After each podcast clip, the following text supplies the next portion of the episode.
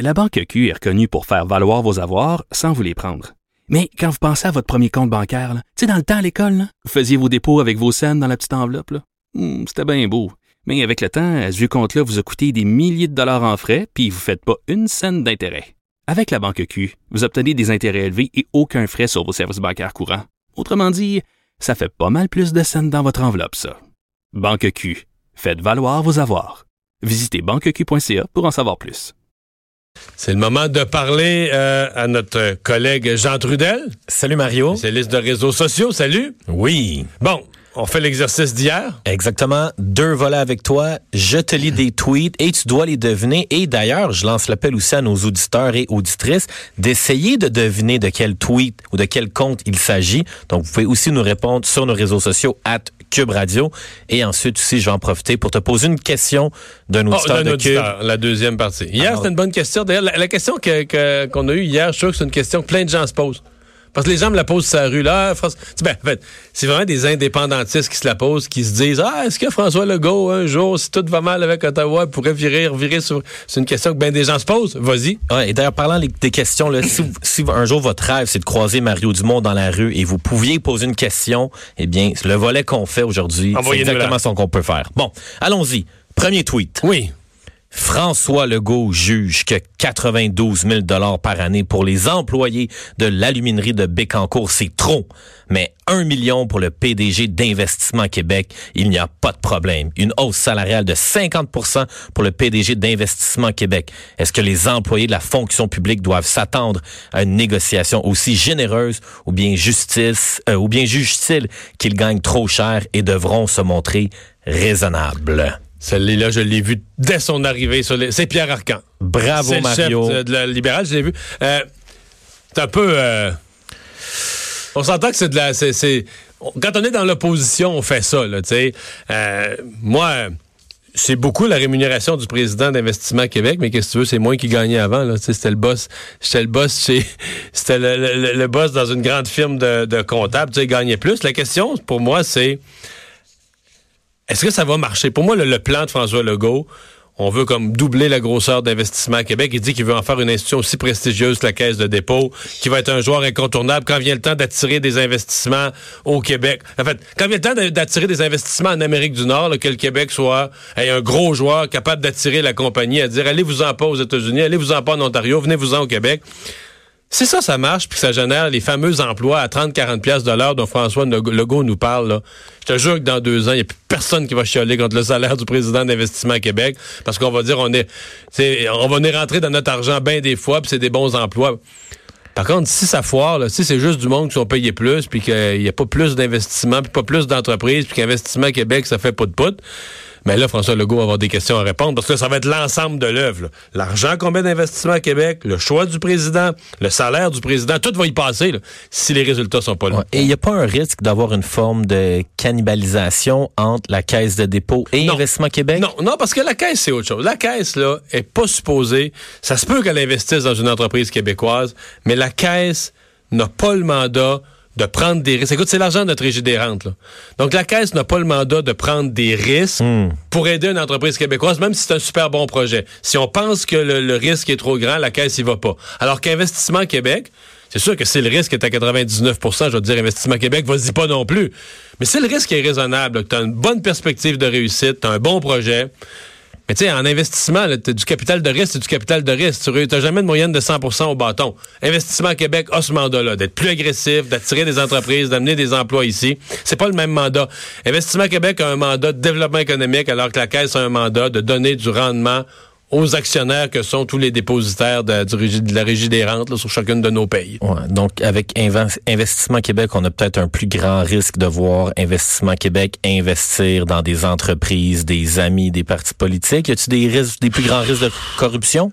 Euh, ça peut, mais en même temps, c'est des entreprises. Généralement, Investissement Québec n'est pas beaucoup d'un petit dossier. Là. Ils sont dans des gros dossiers, ça peut être même des multinationales.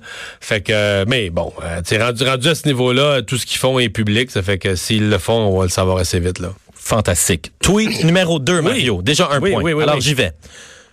At Maxime Bernier, vos commentaires sont sexistes en tant ben là, que ben femme là, responsable. Je suis obligé de tarder. Je lui ai lu à Maxime Bernier ce matin en ondes. Oh, t'es sérieux? Mais je te laisse le lire. Là. Pour les, bon, les gens c'est veulent deviner, les Oui. gens qui nous écoutent. Là. C'est le quiz demande à Mario. Ouais. En tant que femme responsable, je n'ai pas de conseils, encore moins de leçons à recevoir sur l'hygiène personnelle de votre part. Les produits menstruels sont une nécessité pour 50% de la population et non une question politique. Ouais. C'est Mélanie Joly. Bravo Mais c'est tout un. C'est tout un conflit, c'est tout un euh, entre Mélanie Joly et Maxime Bernier là. Ça a été quand même c'est sur un sujet sensible. Ça a été une prise de bec solide en ondes. Tout à l'heure d'ailleurs Maxime Bernier a parlé à, à Sophie. Sophie Durocher, notre collègue, mais dans le tweet, euh, euh, relis la, la, la deuxième phrase. Là, juste avant hygiène personnelle, relis. Il y a quelque chose que je trouve que Mélanie Joly a un peu exagéré là. En tant que femme responsable ou commentaire sexiste? Après ça, tout de suite après ça là. Je n'ai pas de De comment? conseils, encore moins de leçons à recevoir sur l'hygiène personnelle de votre part. Est-ce que, est-ce que, est-ce qu'il a donné des conseils sur son hygiène personnelle? Je- il a donné, il a donné un point de vue sur ce que l'État devrait payer ou pas. Là, il y a un débat vraiment, mais qu'elle accuse, elle accuse Maxime Bernier de lui donner des conseils sur son hygiène personnelle ou sur l'hygiène personnelle des femmes. Je trouve que c'est charrié un peu. Là.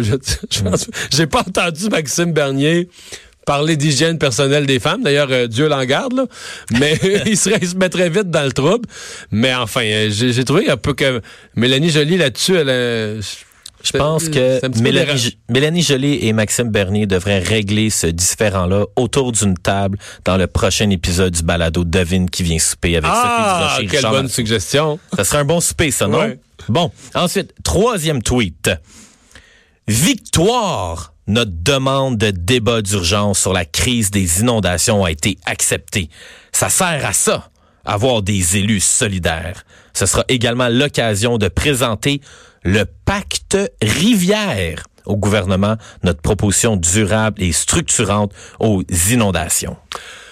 Ben, je suppose que c'est Gabriel Nadeau-Dubois. Sinon, c'est un autre de Québec solidaire, mais... C'était en plein dans le mille Ouais. avec GND. Et qui, qui a fait cette demande, effectivement, au président de l'Assemblée nationale euh, d'un débat d'urgence sur les inondations.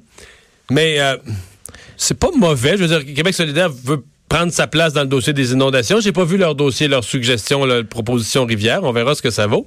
Ouais. Mais, comment je dirais ça?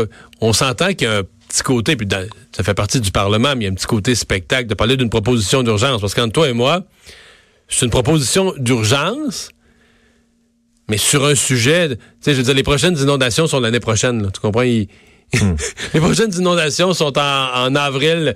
Là, pour cette année, on est dedans. Puis là, il n'y a rien d'autre qu'on peut faire au Parlement. Là, dire, euh, là faut, faut tu vides des sous-sols, faut tu pompes de l'eau. Puis, le Parlement peut rien faire. Pour l'urgence immédiate, le Parlement peut pas faire grand-chose. Sinon, s'assurer des programmes de compensation. Mais est-ce que c'est mauvais d'avoir un débat d'urgence sur les inondations? Non. Mais est-ce qu'on peut Est-ce que vraiment, ça peut, dans le concret, changer quelque chose, améliorer quelque chose pour cette année? Malheureusement, je pense que non. Hum, Moi, je demande, est-ce qu'au Québec, on est déjà rendu avec trop de pactes?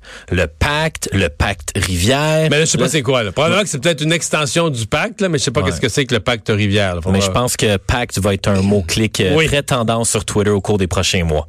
Euh, ensuite, je te donne un indice avant de débuter. Politique fédérale. OK. C'est tout simplement mal. Comme premier ministre, je vais me tenir debout pour la souveraineté de l'Arctique canadien. Très hâte de réaffirmer le caractère du Canada comme une forte nation maritime dans mon discours d'aujourd'hui à Montréal. Hashtag ma vision pour le Canada. C'est le premier discours d'Andrew Scheer, euh, le premier de ses cinq grands discours. On a, on a parlé de ça hier à l'émission avec Emmanuel Latraverse. Euh, il réagit, là, c'est un gros dossier quand même, Mike Pompeo, qui a, euh, bon, évidemment, c'est pas la zone la plus habitée, mais c'est quand même une immense, un immense territoire, euh, des ressources naturelles, le passage du Nord-Ouest, où le Canada a toujours défendu sa souveraineté. Et là, c'est comme si la position américaine vient de changer unilatéralement. Ben oui, c'est comme si Pompeo a dit, ben nous autres, le, le- le- passage du Nord-Ouest, là, on reconnaît plus la position traditionnelle du Canada, ou on l'accepte plus, on la conteste. Et donc, euh, c'est à ça qu'Andrew Scheer réagissait. Ouais, les ours polaires, eux, ils en pensent quoi? Ils n'ont pas été consultés. Les pauvres ours polaires. Bon, j'y vais avec un dernier. Oui. Ensuite, j'enchaîne avec des questions du public. Alors, j'y vais. J'écoute Madame Ben Habib durant ses consultations sur le hashtag PL21 sur la laïcité. Elle encense le modèle de laïcité à la française, mais elle parle de la ghettoisation, de la montée de l'intégrisme là-bas. Contradiction. Pourquoi importer un modèle de laïcité à la française qui fonctionne mal, qui peine à intégrer? Considérant tout cela, pourquoi là-dessus aurait-on des leçons à recevoir de l'ancienne métropole, la France, au Nouveau Monde, au Canada? au Québec? On favorise l'épanouissement des libertés civiles, des droits individuels. Pourquoi ne pas plutôt exporter notre modèle de vivre ensemble au lieu d'en importer d'autres qui ont de sérieux problèmes? Je l'ai pas vu celui-là, fait que j'ai aucune idée qu'il l'a qu'il l'a publié. C'est forcément quelqu'un donc qui est pas pour le projet de loi, donc c'est soit quelqu'un du Parti libéral du Québec ou de Québec solidaire ou un intervenant extérieur. C'est une femme? C'est une femme, bon, tu vois. Euh, bon, je miserais, je miserais c'est peut-être Hélène David qui est porte-parole libérale, c'est peut-être plus Québec solidaire, me semble. Ça sonne plus Québec solidaire. Je vais te donner un autre indice. C'est pas Marois Risky qui aurait sorti ça? Non, c'est une femme qui est au libéral. OK, c'est une femme libérale. Ah, elle a des liens, journaliste? Elle a des liens de parenté avec un animateur radio de Cube Radio. Madame Paul Robitaille. Ah, mais c'est ça que je disais, une ancienne journaliste. Ah, elle était journaliste. Mais là, mais non, mais là, tu viens de me. Elle a des liens de parenté avec quelqu'un ici? Antoine? J'ignorais ça. Je pense que c'est sa la cousine, d'Antoine. Ouais. Oh, révélation. Je savais même pas ça. Mais non, mais je l'avais deviné parce que quand j'ai dit une ancienne journaliste, c'est elle. Ah, c'est elle l'ancienne journaliste chez les libéraux. Ben non, il y en a deux. Il y a Christine Saint-Pierre aussi, c'est vrai. Il y a deux anciennes journalistes de Radio-Canada chez les libéraux. Je vais te donner un demi-point. Tu l'as deviné à moitié. Non, mais là, c'est, c'est la cousine d'Antoine Robitaille et qu'on en apprend des choses à demander à ben, on en apprend des choses à te côtoyer, mon cher, tu sais tout. Je fouille. Bon. Bon. Question du public. Question du public, oui. Sur Facebook, Monsieur Sergio Valente. Bonjour, Monsieur Dumont. Est-ce que les libéraux ont intérêt à se rapprocher des francophones sur le dossier laïque s'ils veulent retrouver le pouvoir? Sinon, est-ce que ça sera les fins des libéraux à moyen terme?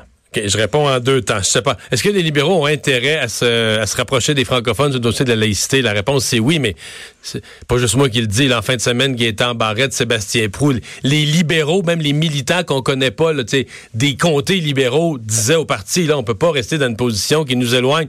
On est déjà à 10% chez les francophones, là.